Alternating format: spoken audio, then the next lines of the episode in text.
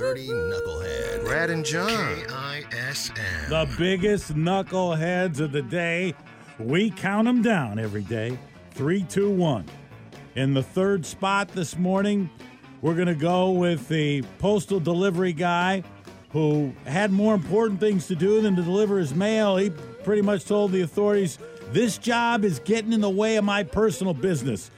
This mail delivery dude in West Virginia. My personal life is getting in the way of my work. He was caught dumping his mail in a gas station dumpster right behind the gas station each day. He'd go, this 34 year old went back there at least a couple of times and just threw everything in there. So, um, you know, he could meet his tea time or whatever it was that he was doing during the day. Our other 930 knucklehead runner up comes to us from the 405.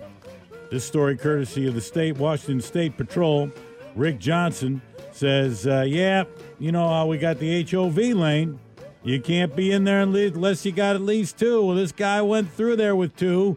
In the passenger seat the other day was a clown, a dummy who was dressed up as a scary clown. How many other souls were in the car?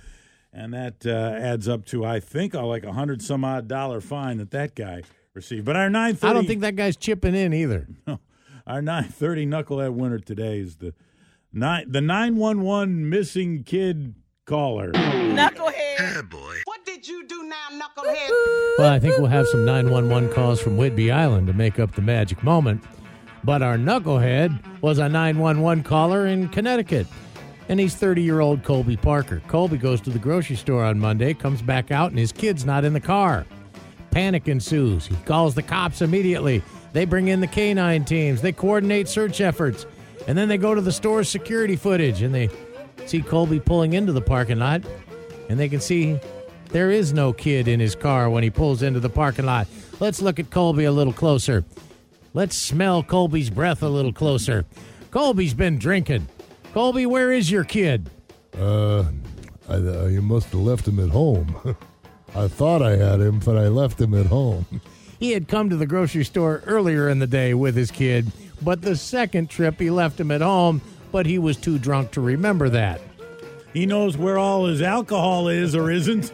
well, he doesn't know where his kid is, right? 11.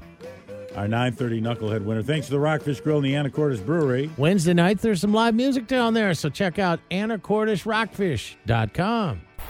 The Brad and John Show, home of the 930 Knucklehead. Powered by the Rockfish Grill and Anacortes Brewery. Serving Northwest food and great beers. And on tap now, the Knucklehead Red. Delicious new brew. Perfect for any day. Check out the menu, event schedule, and live music lineup at AnacortesRockfish.com. Located on the corner of 4th and Commercial in downtown Anacortes. Don't be a knucklehead. Get to the Rockfish Grill.